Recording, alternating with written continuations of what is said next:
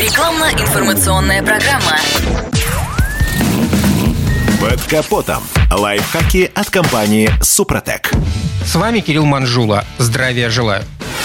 Про этот узел мы благополучно забываем на весь зимний период. А между тем, за холодное время года в элементах системы кондиционирования скапливается влага, а смазка в мороз становится густой. При отрицательных температурах, которые еще преобладают в межсезонье, от бездействия хладагента в системе не смазываются подвижные части компрессора, который фактически является самым дорогостоящим компонентом. Поэтому после длительного простоя климатическая установка начинает работать в так называемом сухом режиме, медленно, но верно разрушая магистрали и прочие элементы. Дабы избежать подобных проблем, периодически все же следует включать кондей даже в холода, но только при прогретом до рабочей температуры двигателе. Несколько минут для профилактики его работы будет вполне достаточно. Удивительно, но факт. Львиная доля автовладельцев никогда не проверяет наличие фреона в системе кондиционирования, обращаясь в технический центр уже по факту, когда из дефлекторов банально перестает дуть холодным воздухом.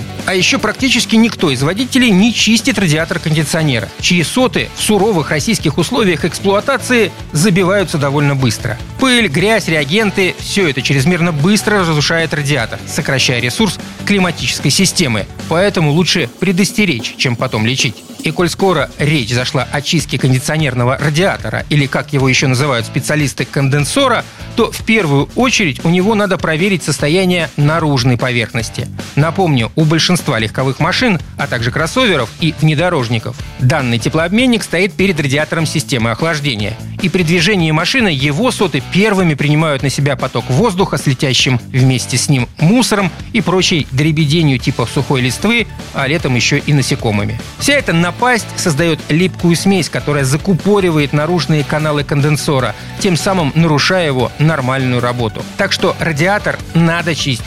Да и всю систему вентиляции тоже время от времени надо обеззараживать. Для этого можно воспользоваться очистителем вентиляции и кондиционера «Супротек Прохим». Средство уничтожает инфекционные загрязнения в системе вентиляции, бактерии и грибки. Оно также способствует уничтожению вирусов гриппа немедленно после их появления в салоне.